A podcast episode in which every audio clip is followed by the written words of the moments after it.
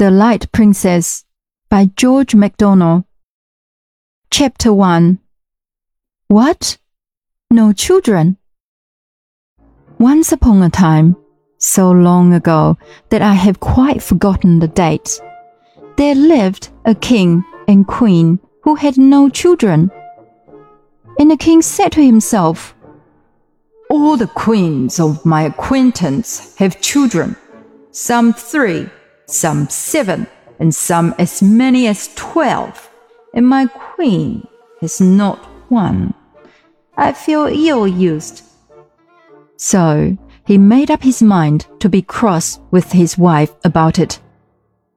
But she bore it all like a good patient queen as she was. Then the king grew very cross indeed, but the queen pretended to take it all as a joke and a very good one too. Why don't you have any daughters at least? said he. I don't say sons. That might be too much to expect. I'm sure, dear king, I'm very sorry, said the queen. So you ought to be, retorted the king. You are not going to make a virtue of that, surely. But he was not an ill tempered king, and in any matter of less moment would have let the queen have her own way with all his heart.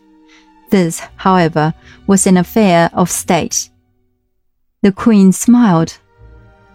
You must have patience with the lady, you know, dear king, said she. She was indeed a very nice queen, and heartily sorry that she could not oblige the king immediately